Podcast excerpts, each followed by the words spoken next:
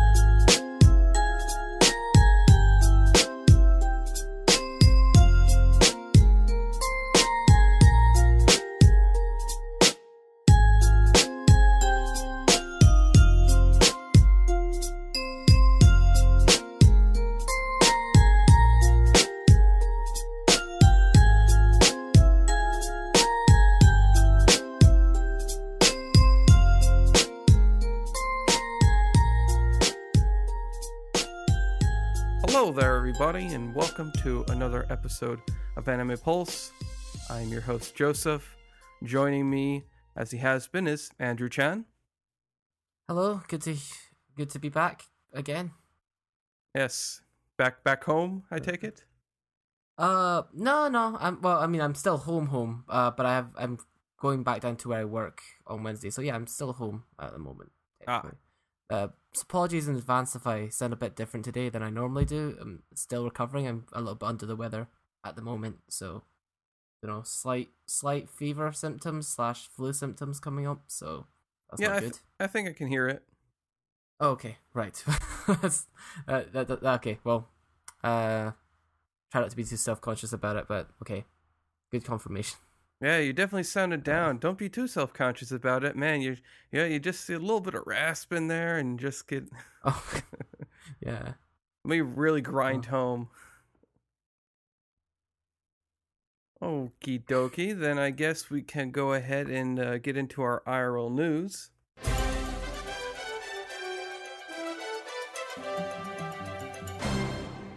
And since uh, you went first last week, I will start us off this week. Well, for my week, I have had zero luck in Fire Emblem Heroes trying to obtain Oh, a uh, New Year's Camilla. Just, or oh. yeah, it's just, it's not been happening for me. I've tried again and again. I even got a new five star Uh-huh. character. Oh, who was it? Uh, let's see here. I got myself. Uh. Uh, Lillian Lillian. or Lilina? Um. Oh yes, yeah, I've got a gold version of her as well. Yeah, she's a the one with the gold hair and no, the blue hair. No. blue eyes. Oh. She was wearing like the kind of like the nun garb, or like a nurse's garb. oh, she like a red mage. Is she a red mage? Yeah, she is. Ah, yeah, she's really good. Yeah, okay, that's good. That's a good draw. Mm-hmm. Good, good. Well, So it's good to I- get her. I would trade in Ah. her for for that damn Camilla. Just if I could just have her. Yeah, the luck. The, actually, the luck on this New Year's banner has actually been quite bad all all around from what I've heard. Um, like I, it took me five draws before I got any five star. That was five attempts at that, and um, my friend also had to wait till about his fifth attempt before he got anything as well. So, yeah, for some reason the New Year one is just very, just not very lucky. Not good New Year's luck with that one. I'm afraid. Yeah. Uh, I did eventually get uh, one of the New Year's characters though. I got um I got Takumi though. Uh, yeah, and you were hoping for uh, Azura, right? Azura. Yeah, I wanted Azura because uh, she had a good uh she's a flyer, is able to do singing. I don't have many like performer type characters, so having somebody who could do singing and also be a flying unit would have been yeah, it would have been quite useful. But I don't think I'm going to try this one again, seeing as um yeah, the luck was so bad in it this time, and I don't want to like go for two. Uh, what else was it? But uh, the The new characters are also out. Have you tried any of those? Oh, the Mikael and Yeah. um Yeah. and the other Mm. two. No, I And did it and- once and I tried for the blue. Like I got one blue because I used the free redeem to try it and uh, didn't get it. Ah, okay, fair enough. Um, I mean, have you have you done all the other avenues of getting orbs, like the the other chain challenges, like I mentioned and stuff, or? I've been trying, but like at the same Mm-hmm. time, I've just been having, hmm, I've not been having much luck. Uh, Yeah. oddly enough, I've been having a lot more luck when it comes to the story missions in uh Oh yeah. the game. Like I Mm-hmm. do exactly what you suggested. Just I put um I put my bikini wearing Tharja at the front line and people are just like, ha and it just like is bouncing off her armor like clink, clink, clink, clink. Yeah. And she's just like, Mhm. ha ha ha ha, kill, kill, kill, kill. Yeah, it's a very effective wall. Just long range and close range just can't deal with her. So And the fact, she only really dies if she gets ganged up on. Yes, and the fact or if like the like a blue um hmm mage attacks her. Yeah, yeah. Yeah. But uh and and the fact that she has that uh ability to counter any um any ranged attack. Yeah. So like it could be Mhm. close quarters or it can be far away. Yep. hmm It's great. And it's, it actually works really good with the AI of the game because you know the the AI is pretty simple. Where it's like they'll just if you're in their range, they'll go and attack whichever unit's in range. So you know you can kind of really easily predict what the opponent's going to do. They're not going to do complex strategies against you. But you know, so if you're fighting a Tharja, one of these, you know that when she's attacking, she's not as as powerful. So they're not very good at using her because she'll just come up and attack you, and she won't have all those boosted stats. But then when you use Tharja, you your one will beat her just by standing still. If you have if you have two of those uh, Christmas Tharjas out there, um, the you, the player's one's going to win because you're not going to be silly enough to just go in and attack one. But the AI does, so it's it's also made specifically to kind of you know beat the bad AI of the game too. yeah. yeah, Yeah. Uh I've definitely seen that and I paired her up with uh Mhm. with uh Kongera or Congero. Uh, and uh, oh yeah, yeah, yeah. And what I do is because Congero currently has a seal equipped that allows her to grant bonus defense to any allies she's in range with, and Ah, also they're paired up as the uh, as the uh, support characters for each other. So basically, it's like anyone who comes at Tharja is just like throwing rocks at a tank. yeah. And you can um you can really even maximize even more damage off her. Other thing I'd suggest then if you're if you're still consistently using her is just check which um either defense or resistance you have higher on your Tharja. Um, and then equip the appropriate special move that does 80% da- more damage based on either the resistance or defense, depending on which is higher. So, like if she has higher defense, do the one that, that says 80% of your defense becomes the damage, basically. Uh, So- My Tharja, um, who's level forty now, I got her. Uh, I got her special little thing. Uh, she Oh, yeah. has thirty-six defense and thirty-eight resistance. Right. Okay. So you you want to go? She she does tend to more often than not have the higher resistance. So yeah, you want to go for one of the special moves, and you'll probably need to just get it from one of the other characters that uses her resistance instead to uh, to damage the opponent. Mm-hmm. And uh, then I think you'll you can just have her on complete cruise control for even more periods of time. But yeah, sounds pretty good. Anything else happen with the game? Uh, not really. Um, I haven't had too much time to play it this whole week. I've kind of been buckling down um, at work, which really hasn't been much to do this last week. It's been really light in terms of work, actually, um, which it's starting to pick up again. But uh, right after, in between Christmas and Easter, there really isn't that much in the way of shipping. So I kind of get all my work done before the end of the day, and I'm kind of just sitting around doing nothing. It's nice, but not so nice because, unlike my previous supervisor, well, my previous team lead who used to sit behind me, my new team lead or my new team lead is basically my supervisor. So he sits next to me on the other side across from my cubicle. And uh, so it's like I don't want to like peruse the news. Um, Mhm. Thankfully, he gets busy at times, so I can, can just like check to see what the news is. And during those down times where I have absolutely nothing to do, where I've done all my calls, I've made it through all of my updates on everything. I've I've went and found as much work as I could possibly find, and at this point, I'm just answering the phone and dealing Yeah. with situations as they arise. Mm-hmm. So you're you're being proactive in the workplaces in. Exactly. I'm not. I'm not trying to be lazy about anything. Like I, I Mm-hmm. sit through scrolling through our entire CDS board, which is thousands upon thousands of uh, cabinetry orders, so I can find the ones that go to stores because you can just set those to go to the stores whenever they're first available that come to our warehouse. So it's great because you just see it. It's like ah, there's a date that's not set. Just go in there and set it for the store. That's when you'll get it, buddy. Uh, it's Mhm. really it's satisfying when you have the OCD like me. You're scrolling through and it's like, oh, that date's not set. Why is it not set? It's American Mm, Woodmark mm. II. I can set this. I can Yeah. set this.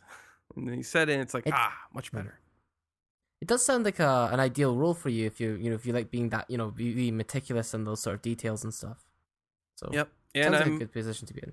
Yeah, I'm getting praised for it too. I think I don't think anyone who has been meticulous like myself has ever been in the position that I am currently in in the uh, workspace for Final Mile, and the uh, Arnoff leadership is kind of recognizing the fact that like holy moly, this guy's actually doing pretty good at what he's doing, and Mhm. I hope they let me stay in this position and don't try to make me do like take over like a supervisory role unless it's like team lead position, which is fine.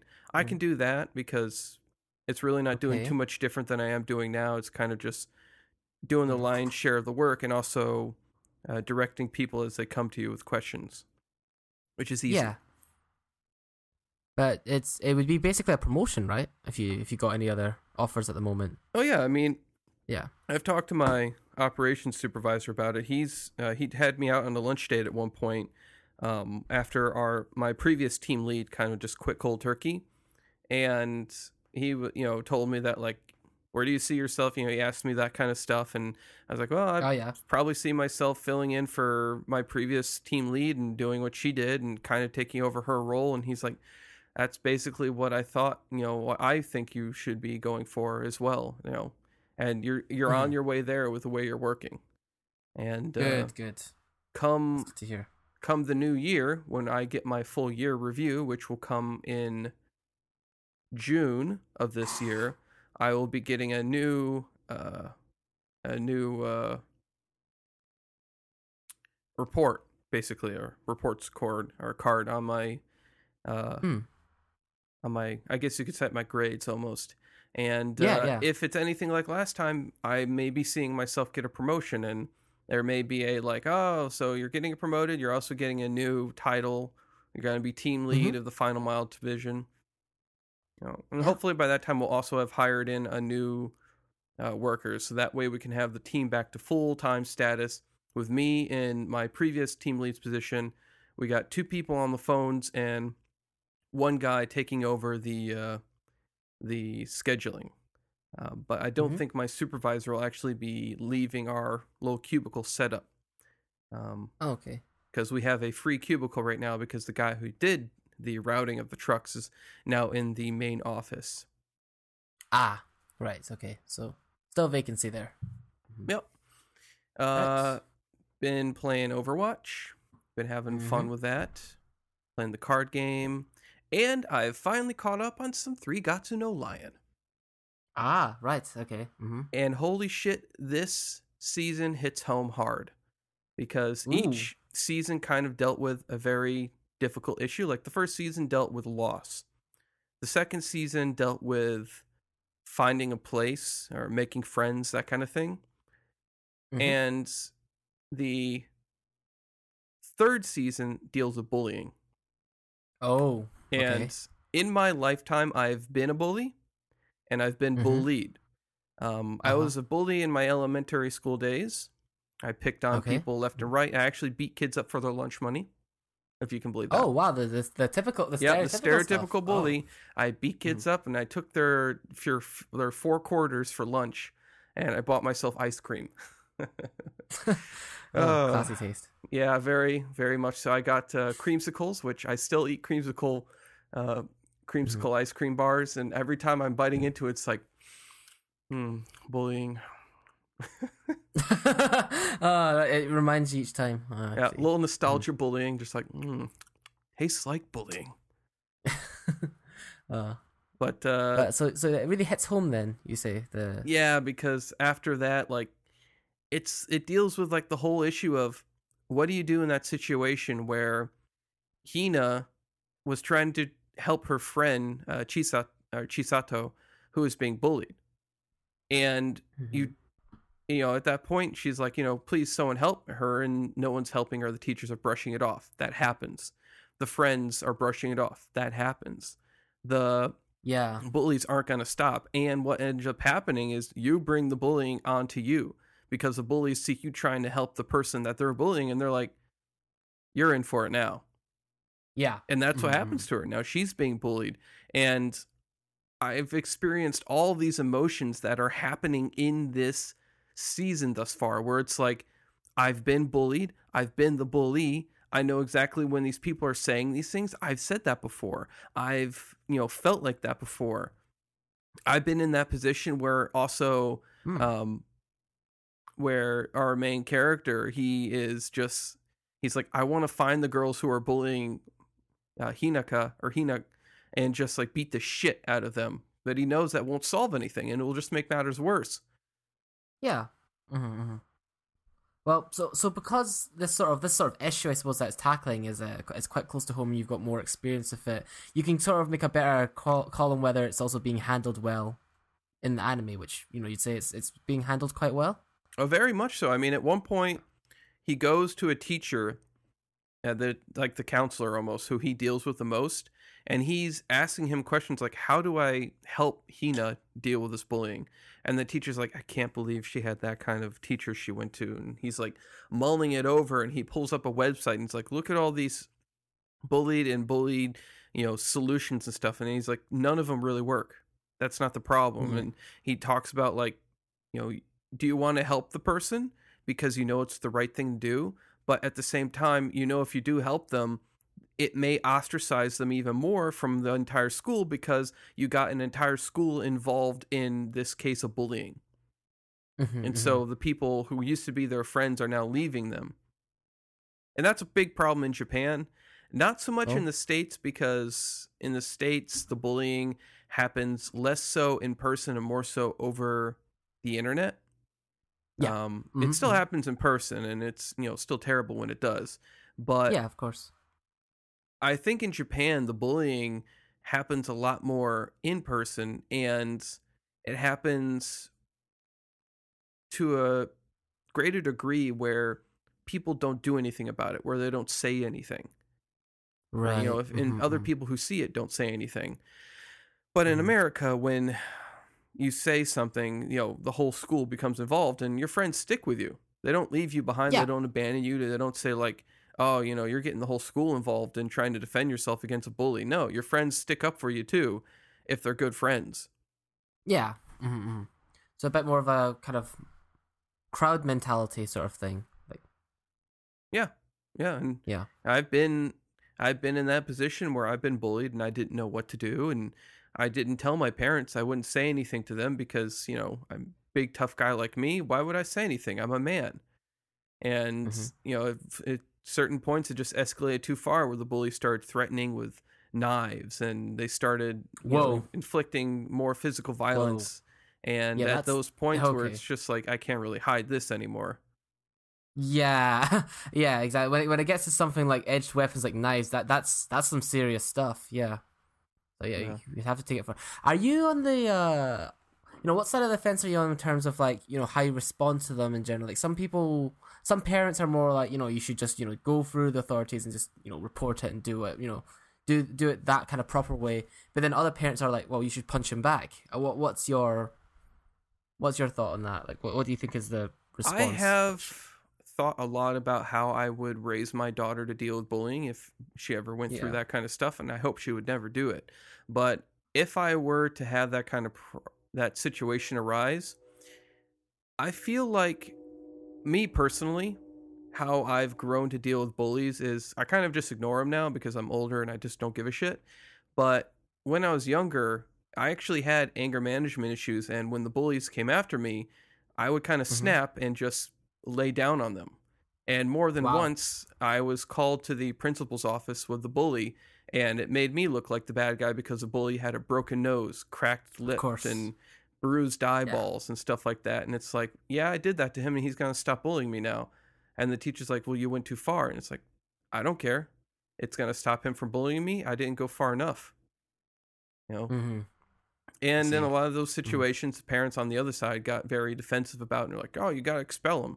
I was never expelled, of course, because my father was Yeah. always like, "We can bring this to the police and make that issue." And then the, the teachers and principals were like, "Oh, no, no, no, no, no, no! Don't get the police Yeah. involved. Uh, we'll just get the other parent to shut up." Right, right. because okay, okay. because then that becomes a court issue. And my father's always been on my side when it comes to bullying, where he's like, "You did del- your self defense, and that's all it's ever been with you." Because I'm never the one to throw the punch first. yeah. Mm-hmm. Yeah. But to answer your original question, with a daughter, um, I would have her try to confront the problem herself, try to deal with the bully herself at first. And if it reached a point where she was actually being physically harmed, like she was being beaten up or, you know, threatened or, you know, even possibly at, you know, gone through rape or something like that, that's when I would probably just be like, all right, honey, you stay home. And then I come back and I've got, you know, bloody hands because I beat the shit. uh, Not out of just the kids who are, but the parents. I'd beat the parents up in front of those kids and be like, this is, you brought this on yourself, kid. Your parents are getting punished because of you. And I would not stop. whoa. I'm very defensive. I'm like a big daddy when it comes to defending Mm. if I were to defend my daughter, where it's just like, I will drill you through the stomach and kill you Mm. if you were to touch my daughter. Very Yeah. defensive. Uh, And uh-huh. yeah, it may get me into big trouble, but at the same time, I feel right in what I've done. Mm-hmm. Uh, what about wh- wh- what are the consequences there after the what if like you know that your daughter could get taken away from you for doing that though, right? You- True, it could happen, you- yeah. But Mhm. I wouldn't hopefully let it get to that point. That's like a major point, like something really bad happens and there's no punishment Yeah. for the other side, where it's like, well, I have to take things into my own hands Mm-hmm. because you're you can't get away with that kind of stuff. Like I'm not going to. Do you own a gun? I don't own any guns. I do own No. uh, several different sharp instruments, as we have talked about, but Uh-huh. uh, I do plan to own a gun in the future. Does the uh does the the bleach sword count amongst those sharp instruments, or is that just like uh, that that's a silly thing where like yeah I have the sword but that thing would be useless in a real fight. Um, Right. No, I have regular like combat knives that I keep um, keep around Oh. for like if anyone were break into the house like I got something for self defense in that oh case. right, so these are these cool like ones you get like like in Counter Strike or something with the ridges on them and stuff. You know the the ones that have a blade on one side and almost like teeth on the other side. Those Yeah. sort of like So, Yeah, something like that where it's kind of like I don't I don't bring it out no matter what. Like it's kept inside of a locked safe I got over here. Um and it stays there. And if anyone to break into the house, like yeah, I'd have to go and open up the safe. It'd take me a while, but it's definitely safe inside the safe. Um Yeah. and when I do Mhm. get it out when I am holding that thing, even I'm kind of like scared like to like point it at people because it's just that thing screams if I get close to you, this will go through you like a knife in butter. oh, it's that sharp, huh? Oh Mm. yeah, that thing cuts paper in half. Mm-hmm. Like I've held like you could do like just like thing where like you take the piece of paper and you just slide the knife down. It just Ah, Right and it just through it. goes and splits. Yep. Yeah, yeah, yeah. Mm-hmm. that thing is deadly, and uh, Mm. you know, yeah. Eventually, I'll I'll own a gun at some point, but Oh, for right, now, okay. I'm good with just uh, what I've got. Um, yeah, I don't. Uh, the gun currently is an expense. Like, yeah, I'd like to actually own one and have it inside the gun safe I have instead of the knife, because the knife you have to get up close and personal. With the gun, at least Uh-huh. Yeah. you got some distance. Um, yeah, but of course. Mhm. as it stands right now, I'm not too worried about uh, where I live. Uh, when I move out on my own, I definitely will be getting a gun for myself, though. Right, I see. Mm-hmm, mm-hmm. What kind of gun would you be in the in the market for? Of interest. Mm, something with a lot of stopping power, but not something that is gonna really be like like a really like oh Desert Eagle or something. No, I just want something that I can handle, I can use. I've used before like a gun range. I know it well enough, and I can maintain it, like clean it and you know do the stuff that needs to be done to it. But Yep. I don't want to own something that's like a power trip where I hold it and Mm. it's like, yes, I can kill anyone who comes within 10 feet of my daughter. No, it's this is more like someone comes into the house, I want to be able to shoot them in the leg or in the shoulder and Yeah. they will stop and they will no longer get up. Like they will just writhe around in pain. And then I can call the cops and get the cops to show up and arrest them and take them away. Mm, yeah, it's very responsible. Uh, do you like uh, do you like a revolver? How does a how's a revolver sound?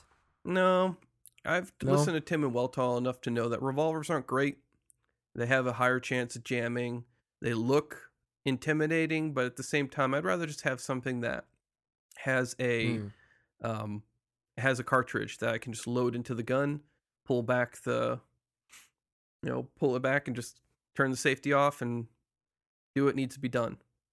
Not something Right. that requires you to load Fair each individual bullet, you know, put it into Mm. it, you know, take care of that. It looks cool, but I've never been a fan of old westerns. Let's just say that. I've Ah, always liked more modern looking guns.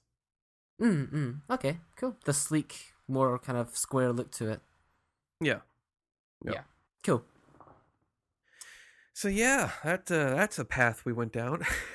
Yeah, yeah, it's interesting. Of course, you know, guns aren't you know a thing here really, so it's always interesting to hear it from the other side, where you know, in America you can get a gun and everyone can own a gun and stuff, and Right. Or- And and I wouldn't be bringing that kind of weapon with me when if I were to go to Japan or you know, but in America owning that here, yes, like I definitely it'd stay at the house no matter what. I wouldn't bring it with me if I were to go after the people who were hurting my daughter.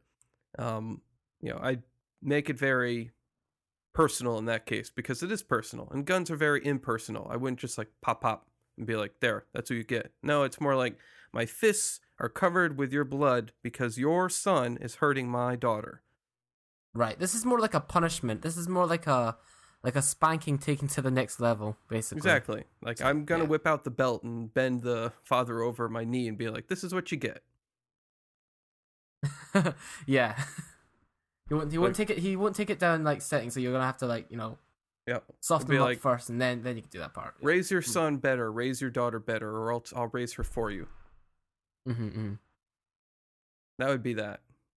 Anyways, that's a Yeah. a lighthearted and beautiful conversation we just had. How about uh, how how was your week? You got something better for us? Something to bring up the mood? Well, uh, you know, on, on a similar sort of subject, I uh, I fired a gun for my first time this week. Actually, I've, Oh, yeah? um, yeah, yeah. I I treated out a friend to um, is it forty shots at a, a range nearby? Because you know Cool. we'd, we'd never done it before and thought it'd be kind of interesting to try out. Um, it was on, I only paid for him, and you know they were just shooting the clay pigeons and stuff out of the sky, and then um. At the very end, the instructor was like, "Okay, don't tell anyone else. Don't tell anyone else this, but I'm going to, um, you know, going to give you a shot at it." So I was like, "Yeah." So I got to for fire four of the last bullets that were left over, um, at some clay pigeons. So, Oh, was it um, like met- a um, a shotgun? yeah, so what uh, the shotgun that's got like the barrel above and below it, not side by side. Ah, uh, not double barrel, but uh, I, I know what you're talking about. I've seen them. Yeah, it's the over and under barrel thing. Yeah, yeah, it was one of those ones. So it could fire two shots, and um, yeah, it was it was interesting. Um, it felt it well it- when I was first holding it, I felt a bit bit nervous, quite scared about it, especially when she was talking about how you know how much the recoil could kick back and stuff, and you know if you're not holding it very firmly or like you know against your cheek or your shoulder, it can like really hurt your. You can you, you could break your bone or something like that. I was like, oh, I was a bit worried about that, but no, after the practice shot, I it was fine, and I actually managed to hit all three targets, so that was good. All three flying targets. The instructor was all very friendly too, so. And uh, I I could see what, what what she meant when she said that you know this this is a sport that gets addictive quite fast if you it's, it's expensive as well so Um, probably will try it again sometime in the future, but it was a that was a fun experience. So there was that. Went shooting. Um, also speaking of speaking of beating people up for family, there was also the Resident Evil Seven DLC, though. Um, I did get to try that out. We talked about it last week. Um, yep. I did play both modes. The first one being not a hero DLC. Uh, that's the one that's free. Um, free, and they put it as complimentary DLC, where you get to play as an old protagonist, Chris Redfield, and it's a it's a really fun one. You get to see what happens to the last uh, Baker family member at the end of the game, because in the end of Ethan's storyline, you don't get to track down the last family member, Lucas. He just kind of gets away, and so you mm-hmm. you get to be Chris chasing after him. It's a real power trip. I'll give you that. It's it's more. It's a lot of it's for if you're a, if you've been a fan of the older Resident Evil games because it leans more towards being a cheesy action sort of piece where like you know you're now you're no longer Ethan who's scared and having to hide from anything. You're now Chris and you feel powerful because his aim is better. Um, and he's able to do like melee cutscene like attacks on enemies as well. Like you shoot them in the face, you run up to them and you punch them. Like enemies that would cause Ethan a lot of grief and have a lot of and soak up bullets really fast. Um, die to like two shots of like uh, Chris's handgun only. It's pretty impressive, but it's a very fun mode. Like it, didn't last too long, but it's got enough in there to, to kind of keep you entertained. And then moving on, there was also the um the one you told me about where it was called the End of Zoe, and yeah, you get to play as like her uncle or uh, yeah, what's his name? Like, Jack's brother. Yeah, and holy crap, it was yeah, it was that. It was so cool because you get to play this kind of the southern guy that's like this old man. He's older than uh, Jack apparently, and he just goes around punching all these zombies, and he has combos to it as well. Depending on which left, fist you throw out and which uppercut. order. Yeah. he does, he's got a rapid jab, he's got uppercut, and then at the end you get the power glove as well, and you get like this mechanical like you get this mechanical fist arm that's machine powered, and you charge up your fist, Charging. and you just kind of like, yeah, Charge. oh, it's amazing. mm-hmm. At, at, at, the start, I also came across what seems to be sort of a glitch as well, because it was it was pretty great. You you're you're carrying Zoe, and then there's like an alligator comes out of the the water, and uh, you know. You, can't you can't do anything obviously because you're holding Zoe at that point. So you put her down, and I thought, am I putting her down just so I can go beat up an alligator? And I kind of did because you go out there and then I went up behind the alligator and I started beating into it and it just died eventually after like just taking all the punches. But then I feel like it was a glitch because every other subsequent alligator we came across immediately turned around and instant killed you. So I somehow managed, the AI was just not working with that first one. And um, he just let me beat into him, and he does eventually die to your fists. But you're actually supposed to avoid the alligators because they, they expel instant death to you. Um, needless to say, it was a really fun mode. Um, well worth the price of admission, and it, it does add a bit of closure at least to Zoe because it felt very sad that she, no matter which ending you go for uh, in Resident Evil Seven, you know, her her ending is still very similar in both. So this adds a little bit more of a complete factor to the whole game as a whole. So I I wonder if they're going to make any more of this or if they're just going to go into Resident Evil Eight. They haven't. There weren't really any hints in this one about anything they're going to particularly use in Resident Evil 8 either. So no no big I obvious things. Feel like this is the last piece of DLC. Like the end of Zoe is it. Like there's nothing left to discuss because yeah, we know what happened to um we know what happened to both Ethan and his girlfriend. We know what yeah, happened yeah. to Chris Redfield and um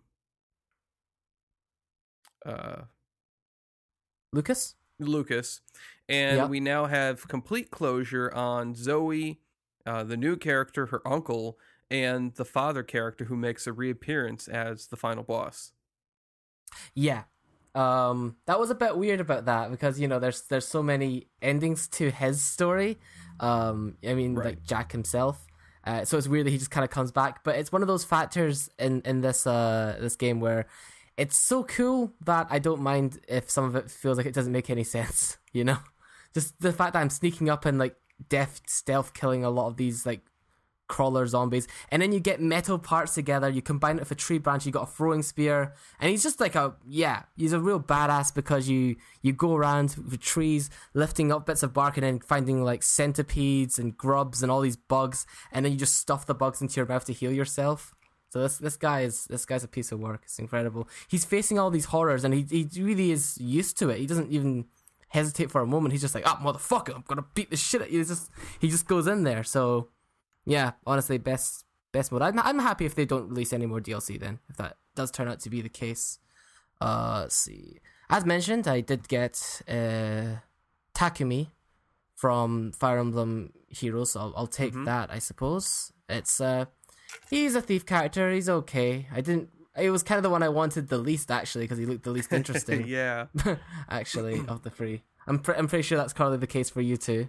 Um, but yeah, at least he plays okay. And then out, actually, out of the uh, new characters that came out, the last free set, I got the green haired thief guy, Sothe, as well. The the main character from uh, Fire Emblem Radiant Dawn. And he's also another thief, so he, he plays similar. Um, hits more. He's a bit of like a supporter type assassin, though, because he buffs up everybody that's around him and debuffs the opponent, so that's sort of his thing. Yep, so there's that. Cleared just a bunch of other games in general. I, I don't know if you're familiar with the Metal Gear series. I am. Um, yep, we've finally finished all the way back at uh, Metal Gear Solid Four, and it was glorious. Really do like the Metal Gear series. I've only played through two of them, so next up is going to be Metal Gear Solid Two, then Snake Eater number three, and then hopefully then either Raiden's game Revengeance, Metal Gear Rising, or perhaps we might just go straight to the newest one, which was the Phantom Pain. So it's quite a lot of game ahead of us, but Yeah, nah, re- the, re- these games are great. Revengeance um Yep. was a really funny game. Just specifically Mhm. like the the dialogue that they have. Like Oh, is it? Don't fuck with this senator. I Uh, see. Yeah, the writing is always like just cheesy in the right kind of way. You know, you can tell he watches a lot of movies, and there's also also a lot of like otaku anime references in there, of course, as well. He has this weird sort of charm to it, and all the characters are very memorable, including like you know even the side guy, even this this the, guy- the guy who sells you weapons in four is memorable. So yeah, it was it was a good game overall, definitely worth it. I don't get too much of that vibe that it was too cutscene heavy. It was just as cutscene heavy as the other ones. But when it came out, a lot of people were saying uh, that it has it, it runs on too long at the end or something. Um, there's one scene that takes forever at the very very end, but uh, apart from that, it felt like there was just the right amount of cutscene per Oh, gameplay. crawling? But I hmm? the crawling. oh the crawl.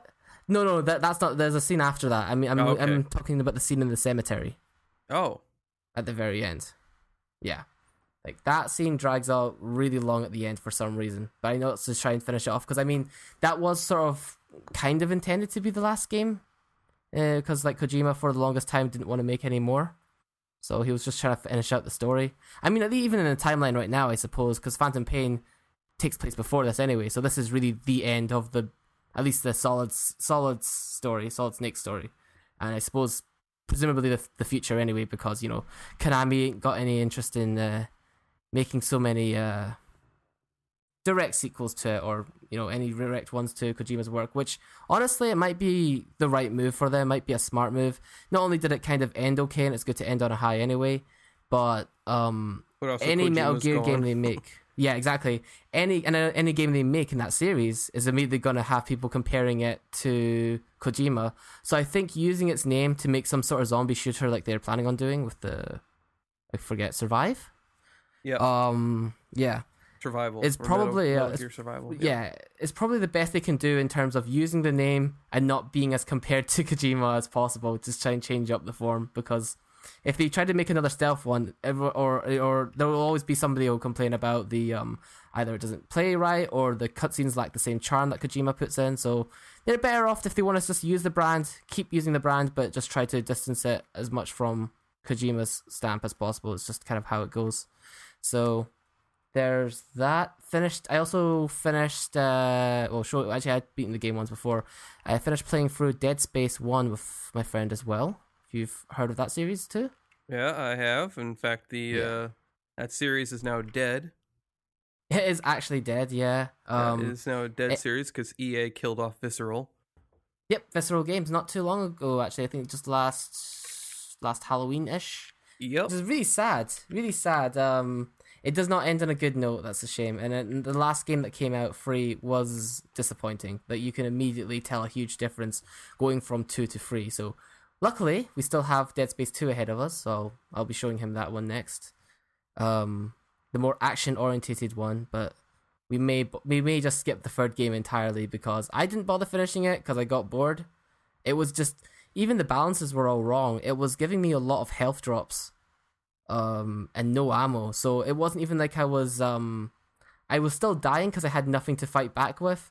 But it was like a slow death because all it gave me were healing items. So I was just healing, getting hit, healing, and trying to melee the crap at the enemy. So, but I've heard opposite issues where people say they get too much ammo and no health in that game, and I don't even know why they bother giving you a pistol at the start because you know I was under the impression the plasma cutter was like the default starting weapon and it is much cooler. Anyway, it's more thematic for those games, but I don't want to get too much into that. So, finished that game. Uh, finished anything else? Uh, did we finish any other? Game? Oh, I did try Cuphead. Oh yeah. If you've heard of that, yeah, yeah, yeah, yeah. Uh, if, it's as good as it's as um anything you may have heard about it. It's a you know solid platforming game, lots of boss fights, very charming animation. Everything's hand drawn. Um, I think if you like platformers, you would like it. It's also really good co op as well. Uh, you if you've played games like Contra or Metal Slug, it might be up your alley. So just want to recommend that one straight away because it's it's pretty fun. We probably won't finish it before I go back to Manchester, but definitely we'll be playing it again soon. Um, I will say there's been a lot of uh, material popping up Oh? of Cuphead around the mermaid. Uh, a mermaid. Yeah, there's a mermaid boss in the game, and she's uh, if you ever played um, you ever played Shantae? I have played a bit of the original one, not any of the new, like more updated graphics one. I Okay, yeah, the, the the, more Boy one. updated graphics one. There's also a giant mermaid in Shantae, and they're compared to each other. Um, Okay. But this one is very uh, voluptuous, and so a lot of people have taken to her being like a very big waifu for Cuphead uh, material. Ah, right, okay. And sh- so she's like an upcoming boss or something that I haven't fought yet. Then I think her A name's mermaid. something like Cala Maria. ah, She has like yeah, a na- she has like an yeah. octopus on her head. Ah, okay. hmm Kind of like uh, kind of reminds me of kind of like Ursula from Little Mermaid with the octopus thing. She's an octopus, mer mer octopus. Yeah, Um, hotter as a human. hotter as a human.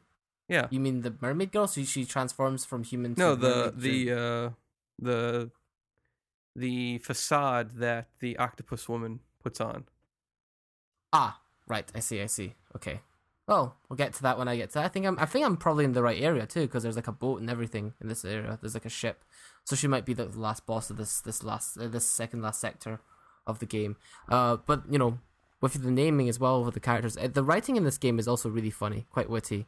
There's like a different pun every time you game over, uh, or you know, every time you die, basically. Um, depending on which form the boss is in, he'll have a different pun phrase, for instance. So it's just packed with lots of little bits of charm throughout it. So it's great when it shows you like, oh yeah, you were two inches away from beating the boss.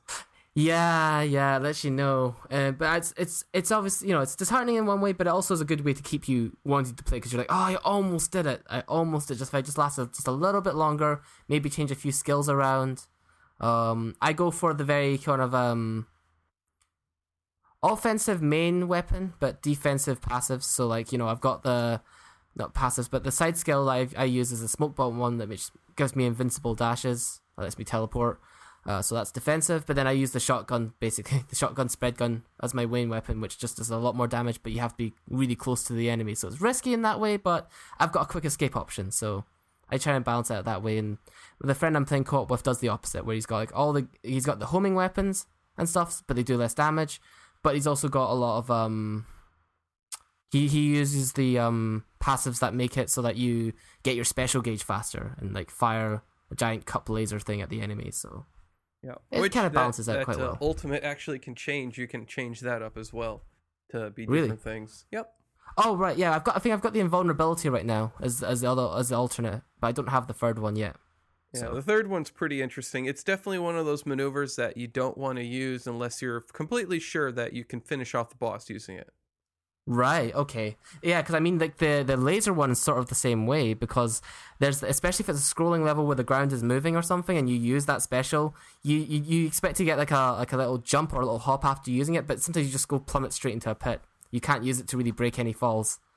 But, which I guess is probably why they why they put it that way because people maybe people maybe used it abused it so they could just like land safely all the time or something. I don't know.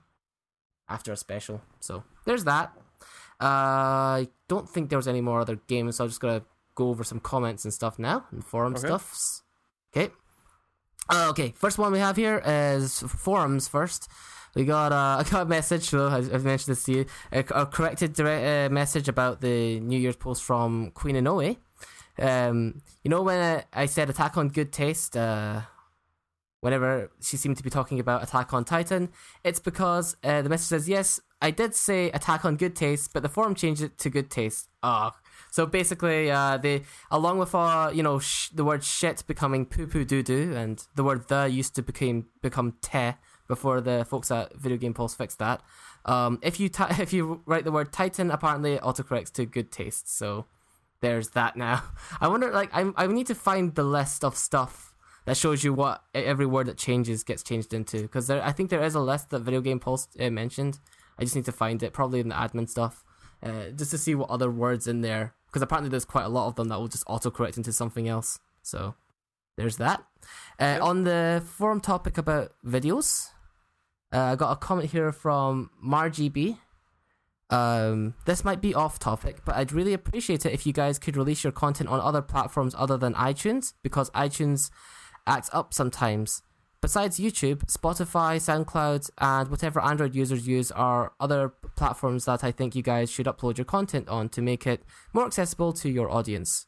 We really appreciate the effort you put in every show you put out. Cheers. Thank you very much for that. Um, just as a quick thing, I was talking about this with a friend um, about how apparently you can access podcasts that are specifically on iTunes on Android if you use. Is it called? Uh, and no, is it called Podcast Junkie? Is that? Is that? One second, look it up. Oh, it's called it's called Podcast Addict. So if you if you look that up, you should be able to access things on iTunes. But you know, still, good other points about putting it on other platforms. Uh, what do you think about that? Can we can we get it on things like SoundCloud or Spotify? Well, should I message? I mean, it. it we, I do have a Patreon, and I release all the content publicly to everybody. So you don't need to be a paying subscriber to uh, on my Patreon to access the Patreon Ah. feed of for my stuff. And there is an RSS feed for Patreon in case you want to do that. So I mean, yeah, there. If you don't want to use iTunes, you can just go to Patreon, or you can just you know listen to the show on the main website. So yeah, Yeah. iTunes does release it to everything, and if he's talking about like things, something that can download it straight to a device, uh, I, I mean we have the app as well. There's an Anime Pulse app that you can get, oh, right, really which allows you to yep download that. Not a lot of people use it. We used to feature it uh, heavier when Ichigo was around, but it does exist. So if you do want to Hmm. get your news and uh, shows that way, you can always just go through the app. But uh, I'd recommend right now if you just want to listen to shows, uh, you can download them through my Patreon account. They'll like they'll download to any device. You just hit the download button and boom, you got it. Okay, cool. Well, that's good. That's a good tip out there. Um, And of course, yeah, my to just- Patreon is the website. is uh, so I believe it's Red Unit 10, but let me just double check. okay. Uh, yes, it is Red Unit 10, so it's just patreon.com slash Red Unit 10. And that will Mhm. bring you to my Patreon profile where you can, if you wish to, uh, sign up to become a Patreon. The beginning uh, donation is a dollar. You can decide how much you want to give. It doesn't matter. Any bit helps, goes towards the show. Um, Yep. And all the episodes for the shows, like episode 540, is already up right now um, with the Mm. very amusing uh, screenshot I used for it. Uh, five forty. Wait a second. Is that the one where you used? Oh, that's right. You used the bath. Yeah, you used the bath scene. The, Yep. the iconic fight scene. Your favorite choreographed. What's wrong? Come at me. Yeah, your uh, what's his name? Your description for it also was uh just as punchy. Had that flavoursome bit at the end as well. Mentions the mentions that f- scene in a way because of like how he uses tactical ways to fight, Yeah, including An anime about using everything to your advantage in a fight, even your penis. That's the one. yeah, so nice touch there. Uh, then moving on to the next forum post. This one's also by um. Wait a second. Okay, no, this one's by no- Noaru. Noiru, I think it's spelt. Um, I'm just. Uh, this is the New Year stuff. I'm just here waiting to hear when Gundam: The Origin is getting is going to get animated. So we have a mecha fan. Those are few and far between these days, from what I can tell. There aren't so many people who watch a lot of mecha, and they're they're not getting a lot. You know, not a lot are so often being pushed press, out nowadays. Yeah. yeah, I mean, like, well, the last really big popular one would kind of be Gurren Lagann, I guess. That was really popular, or maybe Code Geass counts. If you Uh, let's Geass, see. 'cause it has When mecha. did um when did the Fabulous robots come out? Fabulous robots? Is that Yeah, uh, we're like the actually gonna be guy- series? The guy had like the uh the one that had like the oh, like the musketeer hat. and he oh, would that's pilot it, and he would fight- That's Yeah, Yeah, Star Driver. know like when did that come out? Uh, one moment. I will have a look at that. Star Driver. Yeah, did you watch that one? I loved it. It was great, especially the fact like his interaction with um like most of the enemies and the bosses after he finishes fighting them. Um, Yeah. possibly my favorite one was after he was done fighting the girl with the green hair Uh, and like how yeah. she like you know, she like would always like make out with people through glass and stuff like that. And she was like the Make out from Ojo. She was like the Ojo Sama type. Oh, um. Oh, I see. I see a picture here. Right. Okay. I, I didn't watch that far ahead. I don't think. Yeah, Get and like might be a bit when later on. he fights her, and uh, like she, like he kind of is like you know the cool boy, and he just doesn't really care um about her like promiscuity. But eventually, he's just like, "Fine, I'll kiss you through the glass." But then she rolls down the glass and actually makes out with him. It's like, ah, that's fucking cool. hmm Ah. Okay. Cool. So, you, did you review that on the show? Maybe I missed that episode. Uh, I don't think I did. I think that was in 2010, by the way. Just to update you on that. Okay, So it's- it's quite old Gurren now, it's about came out in old. 2007. Okay, so this was after that, right? hmm Code Geass came out in 2008. Hmm. Um, but what was Yeah. the most recent? Like there was another season that came Oh. out. It was Code like that. Geass. Yeah, there was like the Code Geass that um wasn't about Lelouch. It was about something else. Uh, oof, I don't know. That's not the one that's actually still being made or something right now, right? This is like a side story or something. Uh, let's see here. Code Geass. Uh, wow, there's a lot of Lelouch. Oh, there was a lot that came out. Like, The Nightmare of Nunnally actually came out in 2007. Mm-hmm. Um, Ray of Darkness, Nunnally in Wonderland, Akito the Exiled, Code Geese. Jeez. They're still making stuff. All the way up to now. Oh, that's a film. Oh. That's a film. That's an OVA. That's an OVA. Okay, maybe this is it. Lelouch of the Resurrection. Oh no, they're not going to bring back Lelouch, are they? Wait, in the next series, yeah, yeah, they are. What? No, he's supposed to be dead. That's the cool thing. Yeah, I've I've heard a lot of people are um sort of upset about that. You know, the That was the whole be thing. it. It was like, yo, is he dead? Is he alive? It, it was so cool. Don't bring him back. Yeah, he's no, a cool confirmed, character. confirmed alive. Yeah. hmm Damn it. Yeah, you gotta. It's too iconic, I guess. You know. But I mean, you just can't let- let-. Let alone a good thing, apparently. Yeah, you know, sort of, sort of like typical Hollywood franchises. You know, you just can't let it die. We've got to make our better version of it years later. So there's that. Um, I got another post as well. Now another post on the same same topic, New Year's, uh, and this one's by MarGB as well. Uh, anime wise, definitely Steins Gate Zero. I didn't know there was going to be another Steins Gate thing, which I'd be excited to watch as well. As for manga, I'm always looking for Attack on Good Taste and whatever anime that can blow me away. Life wise, I am planning to eat healthier. Last year I dropped carbohydrate carbonated drinks. Uh, this year I might drop pizza. I just started my very first real job as a chemical process engineer right off of college. That's congratulations. Uh, I'm resolute to work uh, my ass off to prove myself and learn something new every day. Hope you achieve your resolutions as uh, uh resolutions, everyone. So, thanks for that post. Very good. Oh well, I hope the new job goes well. It does sound like a very smart technical job as well. So, good job in getting into that. I suppose it's good. Um, wait, I think I maybe missed one. Our recording was on the seventh, so this one's actually as well after. Queen Anoe comes in with I plan on getting in touch with my geeky side and play more games and read more manga. I also plan on getting better at my knitting and crocheting Christmas presents for 2018 so that they are done and ready by Christmas, lol. I have been reading webcomics and I have a manga reader on my phone, but some mangas aren't on there.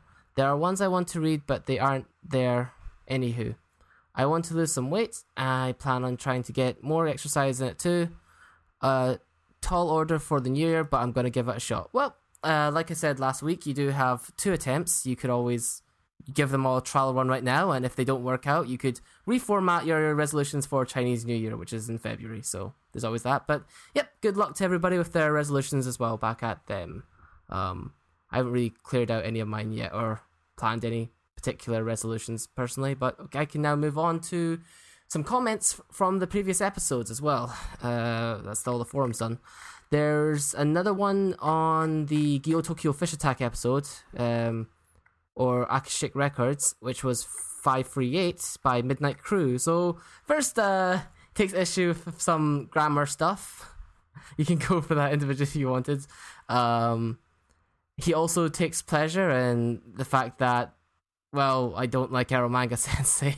It's it's when it's when you um mentioned that as the top oh no, the second top character or something of the year. I don't know which list it was, but yeah. he liked how I went into a rant. Um, he says you went from yeah, mm-hmm, to a table smashing rant, just wonderful. So, and then he moves on to talking about Gil because um, he's hoping that the Junji Ito collection show that's airing this season will do his stories justice. The first episode was kind of eh, but I'm holding out. I'm holding out hopes. I'm mostly convinced they're unadaptable since a lot of his horror comes from the gritty art and clever use of page layout, and using page turning to dramatically reveal the more gruesome scenes.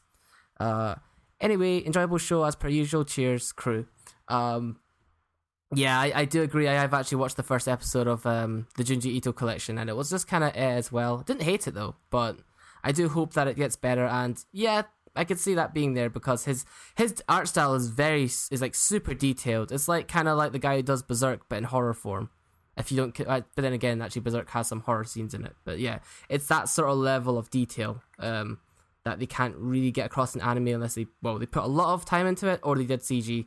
And you know, and typically CG doesn't go very well, especially in regards to Berserk to make that work even more in terms of paralleling that. So and then talk more about the grammar Nazi thing. Um, and then okay, yep. And then I've got one here from Marina Burt, uh, saying uh, that Andrew's rhyming review was awesome, and I always enjoy his Eromanga Sensei rants. Uh, thanks for the former. I don't like to think about that show in general, but I'm glad something some enjoyment was gotten out of the the latter. But thanks for the former. Um, and then and then another correction, apparently. So apparently, you said that the Queen of Tsundere was Rei Kumigami, but it's Rei Kugimiya. He says so. There was that. Hmm. Um, must be a slip of the tongue or something. And then or last just comments. mispronouncing things. Oh, okay. I am known yeah. to do that. mm-hmm, mm-hmm. Uh, it, ha- it, happens to me too. As you know, Japanese not our first language either, so it doesn't really help. Um, then there's Midnight Crew, which is the last comment of the day uh, on our last episode, which was the top tens. Um, he says you made a top ten without having watched slash finished Hoseki no Kuni or Made in Abyss. No, I'm sure that that's a mortal sin in some religion somewhere. Even so, it was pretty interesting to hear hearing what someone's top 10 would look like if you removed those two generally beloved shows from the running. Having looked at several top 5s and top 10s for 2017, they seem to show up in most uh, in almost all of them, including my own. That aside, I enjoyed your little talk about Shokugeki no Soma's uh, Soma earlier in the episode. Uh, like I said uh, before, I really like those kinds of anime related discussions. Uh, and anyway, befitting the theme of the episode, I'm going to share my top five for comparison of whatever people want to make out of it. So I'm going to go in reverse order because you put one at the top. I'm just going to. It's more dramatic if you put the best one at the at the last.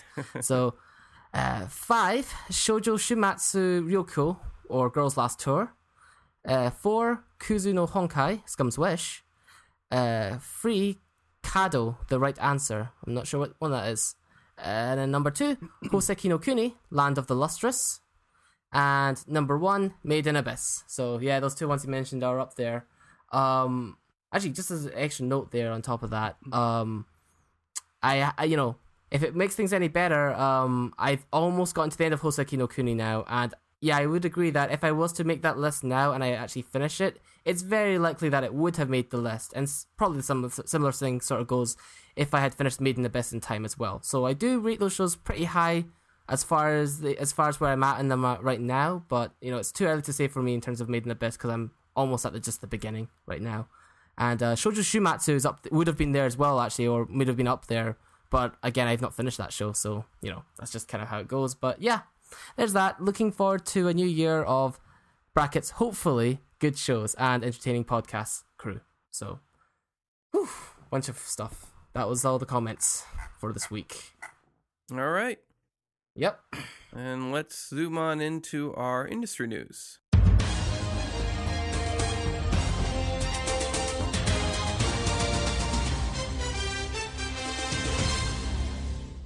Which we have uh, only a couple pieces. I'll get us started here mm-hmm. with some more not great news. Uh, apparently, we all know Japan has a bit of a uh, graying population.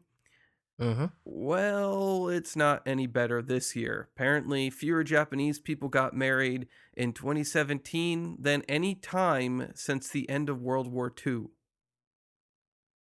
So, apparently, oh. in 2017, approximately 607,000 couples tied the knot, which was roughly mm. 13,000 less than in 2016 this mm. being the fifth consecutive decline and Jeez. the lowest number of people getting married since the end of World War II.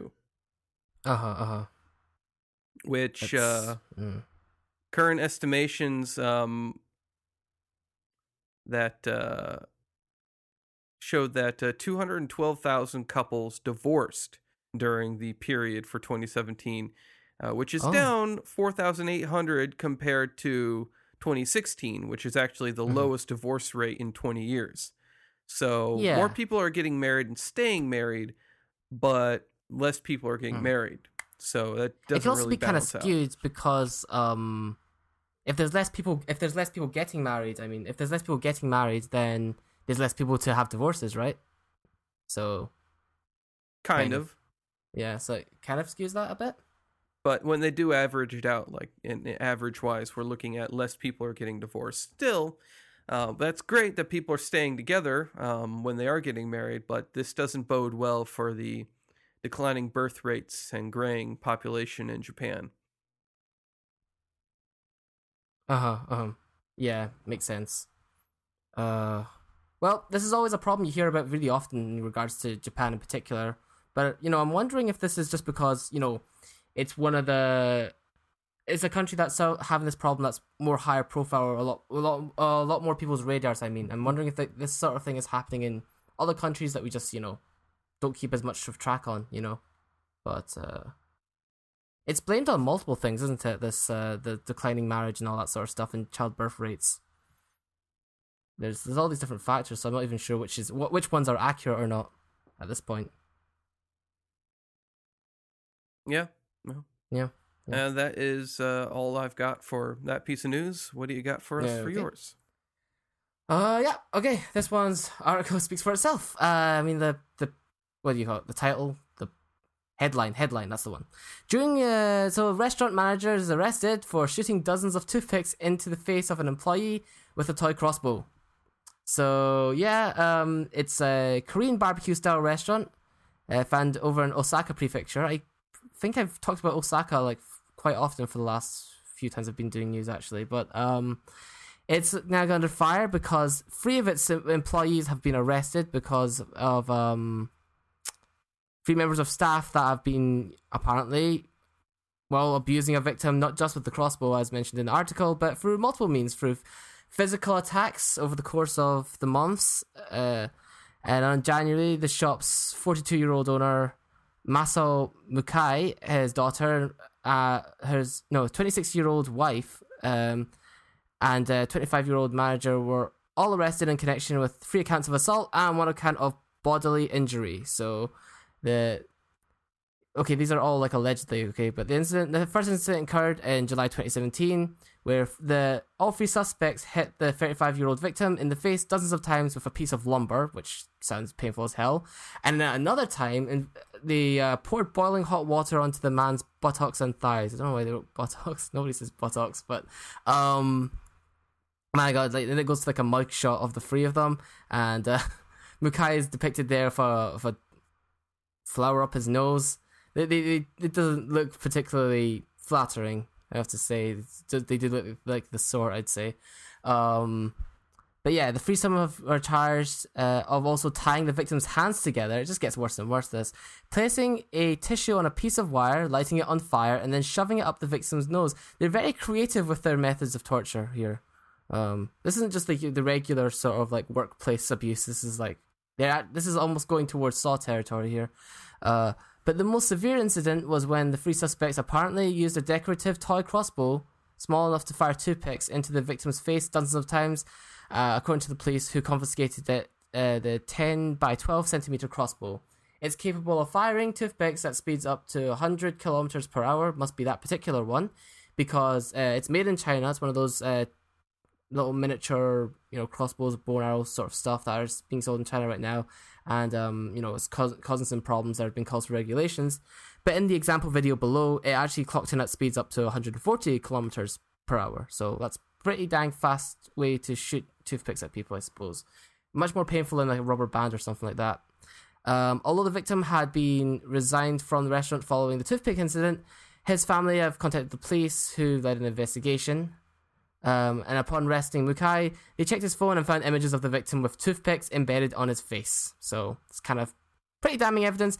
And what's worse, uh, well, what's more, they have also already confessed to it. So Mukai has admitted to the charges, but he did say that the it was this was all caused by money trouble between him and the victim.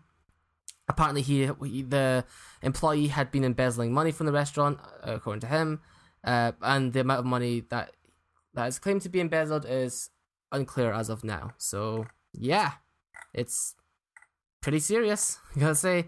Um, I mean, uh, it just kind of speaks for itself. I don't really have many, uh, much else to say about it. Just like, if your boss is abusing, yeah, just the the wires up your nose but are on the tissue that's on fire up your nose is very oh, that that just like. I'm surprised nobody noticed it any sooner with like the burn marks and stuff, but you know, oh, don't know the full context of what happened, but uh, my gosh, yeah, that's that was terrible. I don't even know what you could have possibly done if it wasn't if it wasn't the money embezzling. If they were just awful people, who knows? It's a scary world. Mm. Scary world. Choose yep. your job carefully. Very yep. much. Yeah. And that's it. Yep, that's it. That's it. Okie dokie.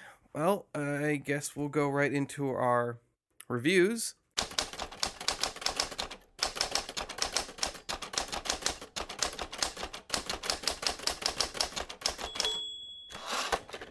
And mm-hmm. I will start us off with a review.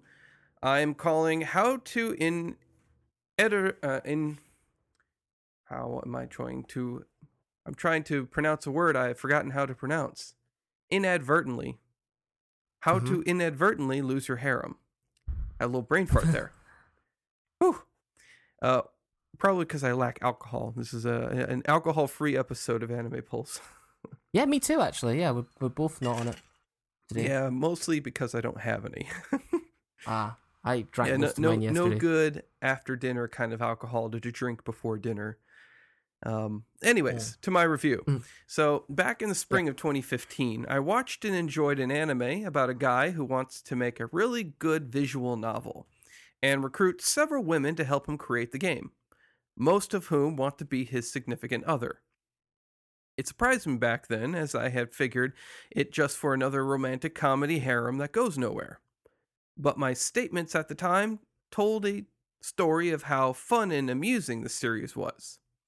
Mhm. Looking back on it now, though, the first season of Saekano was character introduction with a sampling of conflicts that the main protagonist had to help the girls in his employ overcome.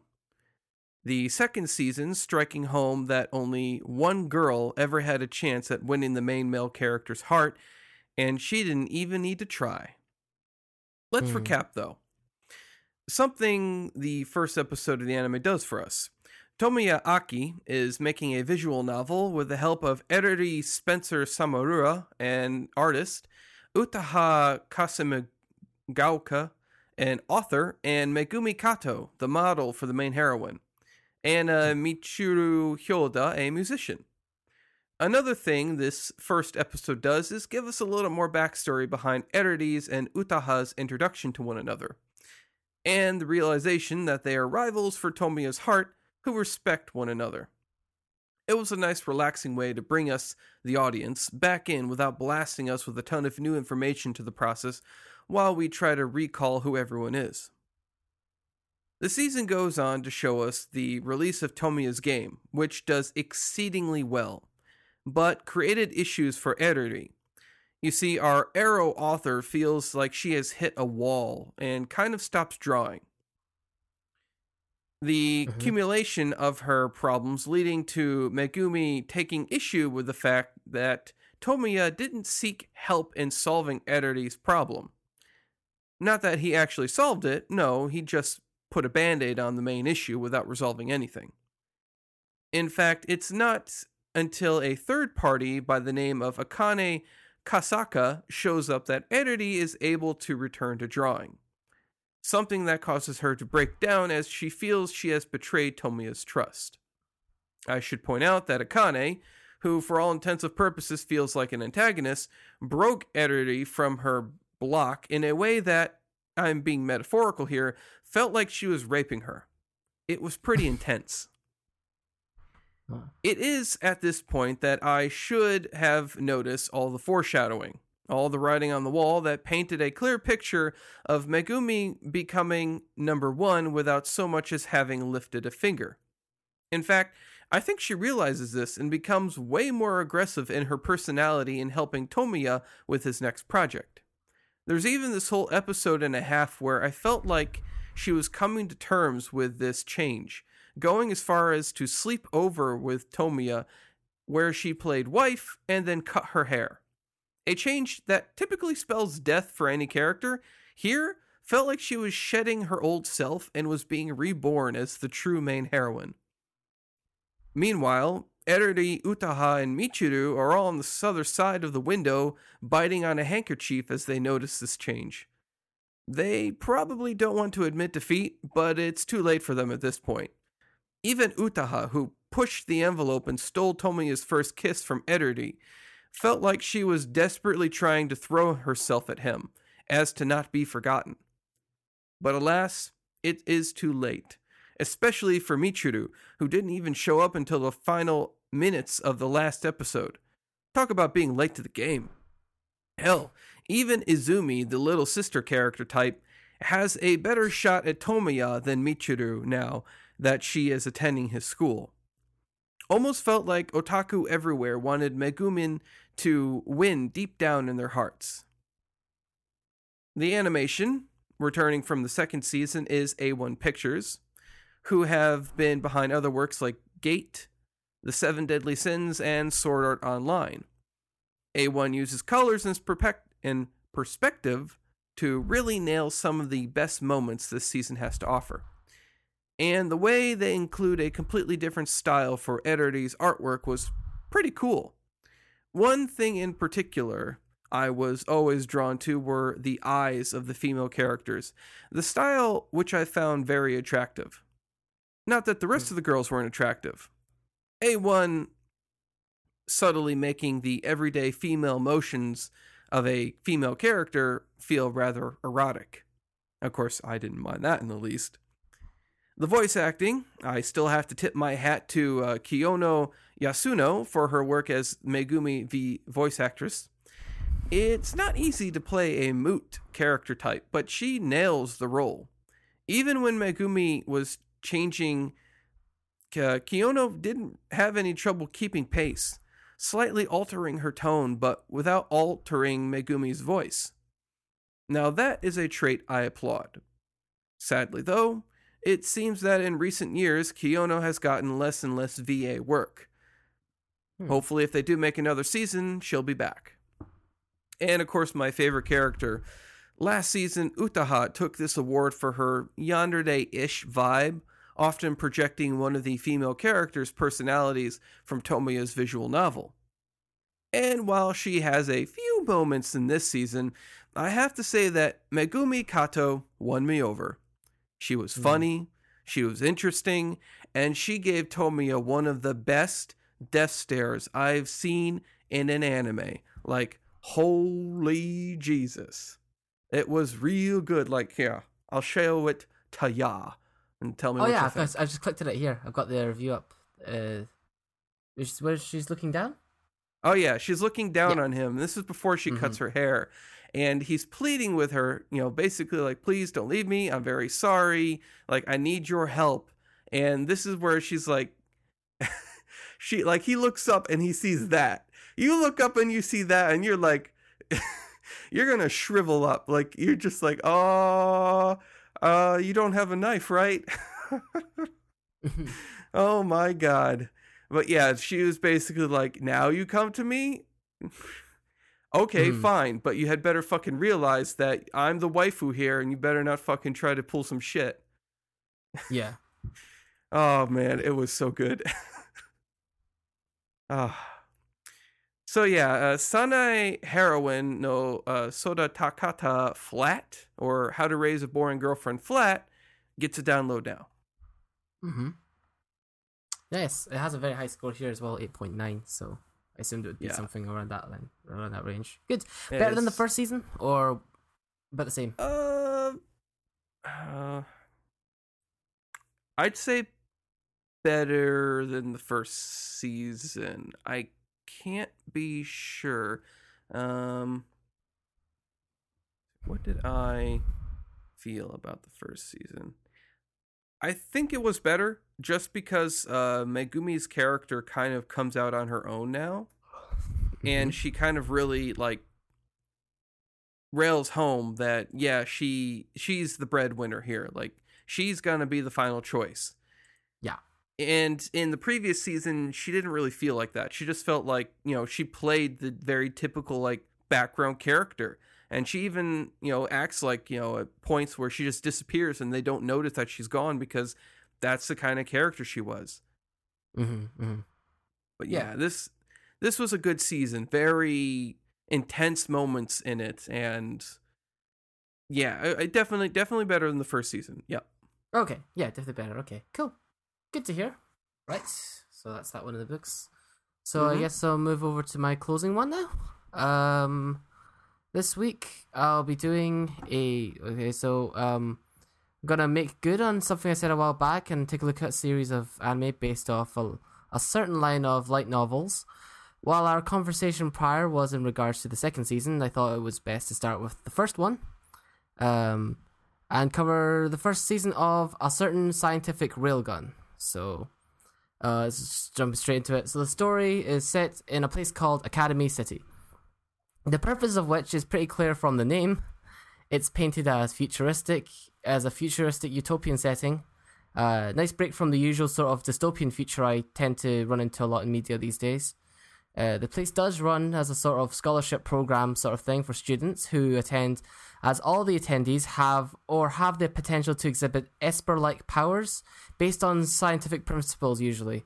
So it's kind of like X Men, but like the whole city is the academy, uh, is like the Xavier Institute, and uh, you know, just full of people and powers. We follow a main cast of four middle schoolers. The main titular character, Mikoto Misaka, who's named the Railgun after her powers. Her best friend Kuroko, who can teleport. Uiharu, who's Kuroko's co-worker with the student police force called Judgment. And lastly, Uiharu's best friend called Saten. So the central plot revolves around the case of a potential item that can make an Esper's power literally level up. And unraveling that opens up another case that hints at the dark practices going on behind the city's squeaky clean image. Uh, the story starts out pretty light and is in fact more reminiscent of some sort of slice of life show or even a cute girls doing cute things sort of deal. Uh, with the cases, they deal with uh, being as minor as someone abusing their powers to draw thick eyebrows on people's faces, but eventually it does escalate to an action chase scene involving mechas, so there's that. Dotted around are also a bunch of fillerish side plots, like the obligatory beach episode, which, you know, because they can't actually leave this big city to go to the beach, it's all holograms and stuff. It's like your what, holodeck from Star Trek or something like that. Um, so you you can have them in all these different sort of scenarios, but you know, it's basically a beach episode because they're in swimsuits throughout the whole thing. Uh, the versions of these are, I mean, the best versions of these are the ones that actually build towards kind of world building through the focusing on specific characters or showing how other components of the cities work, such as the academy's equivalent to a SWAT team uh, called Skill Out. No, is it called Skill Out? Fuck, Anti Skill. Sorry, Anti Skill. Skill Out's the gang. Uh, on top of that, the better ones also do more than just introduce characters, but also foreshadow or introduce story parts that come into play later on. So, like during a, a part where it's focusing on a SWAT team member, it, it shows her returning a missing item to a girl who becomes integral to the plot at the very end. So, all that sort of stuff is all built out to help make those more fillerish side sections not feel like such a waste of time. Um, overall, I'd rate the story in the manner in which it's tackled in the show, case by case. Some of them feel like time wasters at best, but on the other hand, some of the best storyline, uh, best storyline points have a distinct shonen esque feel to them that are packed with some really compelling character moments. What did help get me through more of the meh parts of the show, however, is that for some reason I ended up liking most of the characters in this show. They are by no means super deep or complex, but the chemistry between them feels pretty genuine by the end. Misaka is a good leading protagonist and is presented better in this scenario than any of her appearances in the other series Index, where she's kind of just like a stereotypical tsundere, arch- you know, archetype character who's always going tsundere at the main guy. More soon than Derry, really. There are definitely parts to the characters I don't care so much for, however, with the group, such as, you know, there are just various side quirks. Like Kuroko's Yuri tendencies of Misaka can get a bit draining. Uh, thing about flipping Uiharu's skirt. A lot of the time, it doesn't feel like they add that much, but like slight character development, I guess. Uh, but it's like it's tinged by how they feel like they're there just to cram in some fan service that doesn't come off as funny, and the way the show seems to think it, uh, as, as the way uh, the show seems to think that this, that fan service is funny, and it doesn't come across that way. I meant, and also reminds me a little bit that I'm watching something uh, by the same writer who did Index. But besides that, I overall left with a pretty good impression of the characters overall. Even the ones that cameo from the sister series, A Certain Magical Index, like its protagonist Toma, comes off a lot better in this series than he did in his own. Okay, uh, wait, what else is there? Uh, yeah, okay, sorry. Yeah, the studio behind this is JC Staff, who have produced such works as Shirobaku, Shir- Shirobaku, Shirobako, Shokugeki no Soma, and Azumanga Daioh, which I've currently been showing to a friend as well. I do think that they are one of the more better studios out there. Their visuals and animations tend to be pretty good, and the show it applies to this show as well. Uh, I found myself quite pumped when it got to its more actiony parts, and they do that kick-ass thing where you know, like an action scene happens, and then they play the opening from the show. Um, sometimes with the credits already over the screen, and it just kind of adds a lot more excitement to it. it really adds that epic feel. It makes it feel like the opening was composed just for this show, you know. Uh, while I'm on that note, I think I did. I think they definitely nailed both the openings to the show pretty well.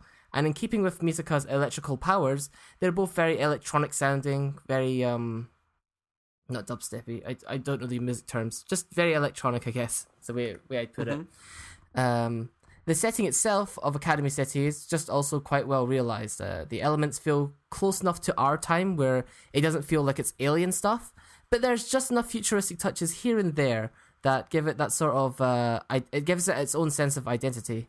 I also really like the power aspect of the show in general. I mean, the concept of linking them with various various sciencey ideas and stuff, just science fiction stuff, really, because like it's it's just it's cool to the point that it can distract me from nitpicking at it too much. Um, you know, even when it gets to points where it's pretty much straight up magic that's being committed on screen right now.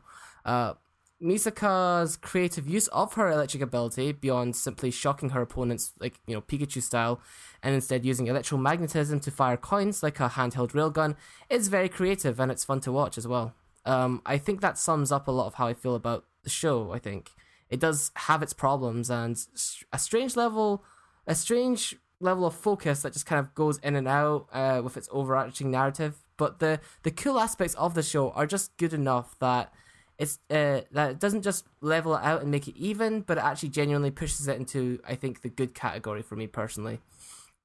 So yeah, uh, I think that that that but does it actually because uh, it is a bit of a show. Uh, the the cons is that it is a bit of a slow show at the start, and um, you know the show shifts focus like I just said, uh, and it may throw a lot of people off with that, and also the fan service at times uh, borders on cringy at times for me as well, but the pros are that the OPs are hype and the EDs are decent. The characters and their dynamics are pretty good, and they manage to break free from their prescribed archetypes so that they kind of feel more like people, which is not something you get. I, I guess in that regard, that's what really differs it from a cute girls doing cute things sort of show because they actually manage to feel a bit more like people than they do character archetypes. Uh, the plot the plot has its share of epic moments, and it feels quite well constructed with the elements they do reveal, and it's often ex- they ex- often explain something that will come back into play later on, and that feels kind of natural and well kind of constructed.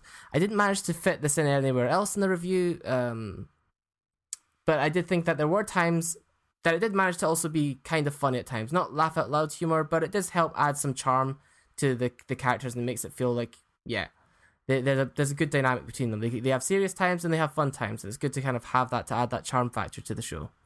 So um, overall, I give a certain scientific railgun a crackers.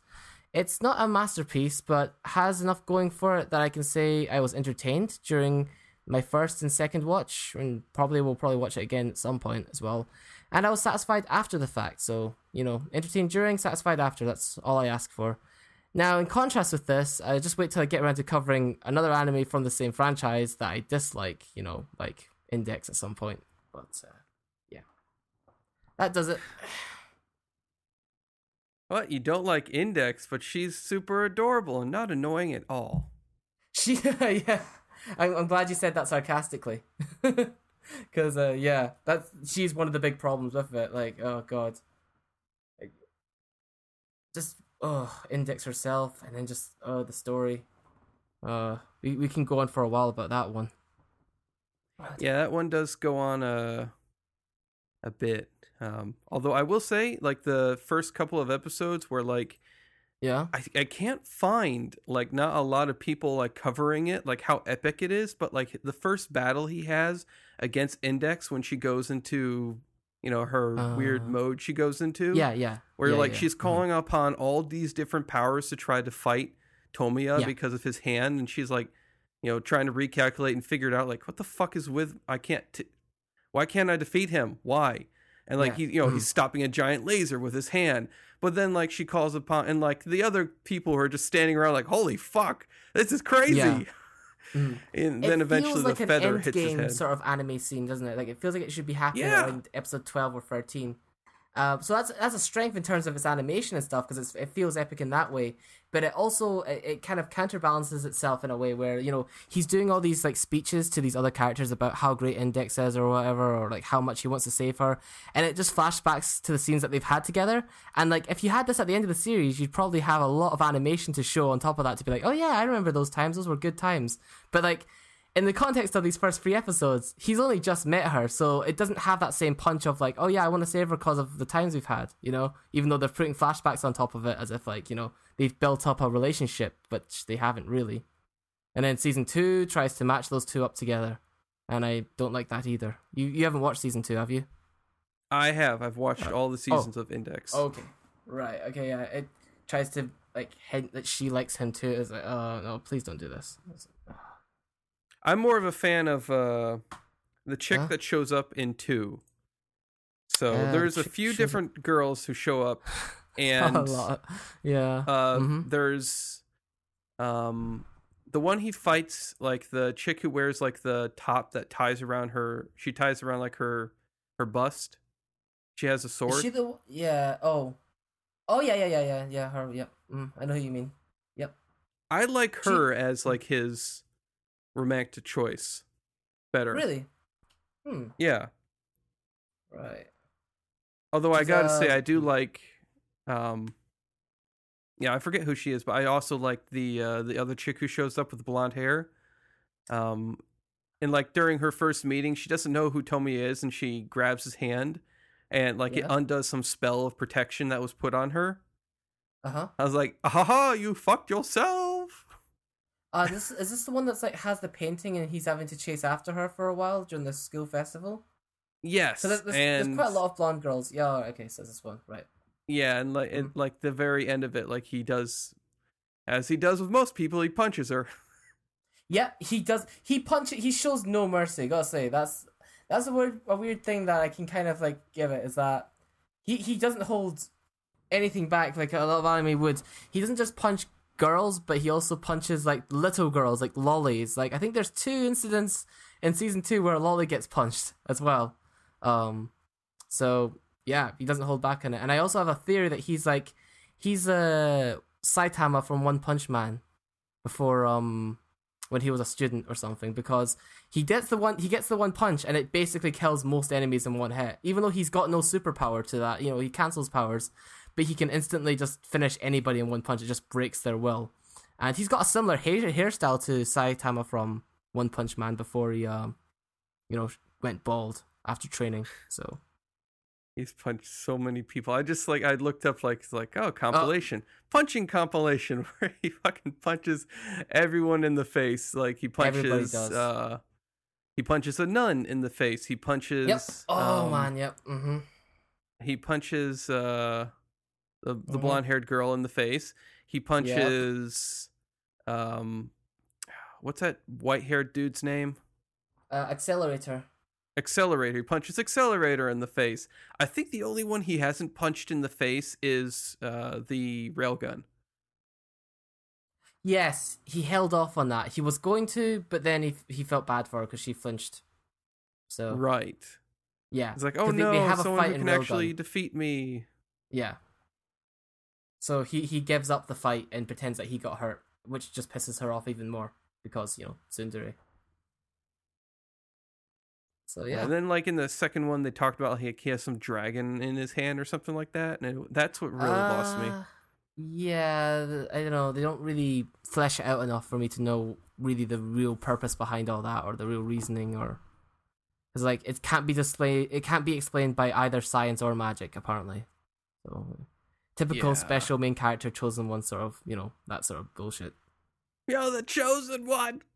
Yep, that's wow. Because you Ewan McGregor in the in the in the call. Really good. I hate you. Oh, and there's and there's Hayden Christensen. Hope he isn't.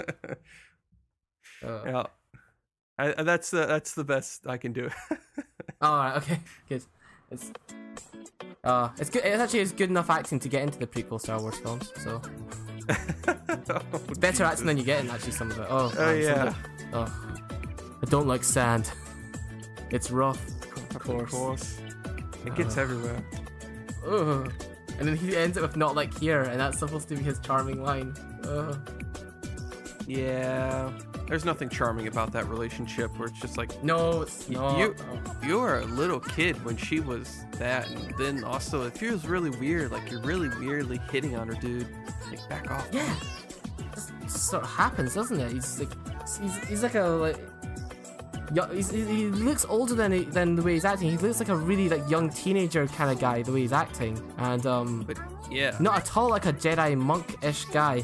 You know, a lot of people hate Star Wars Episode One. You know, the very first one of the prequels. But I actually hate two more simply because it has this really cringy romance in it. Well, I guess that does it for another episode of Anime Pulse. I thank everyone for listening, for sticking around to hear us talk more about uh, Star Wars and punching people with your magically canceling fist. Mhm. And uh, until next time, keep watching, keep listening, and keep the anime love strong.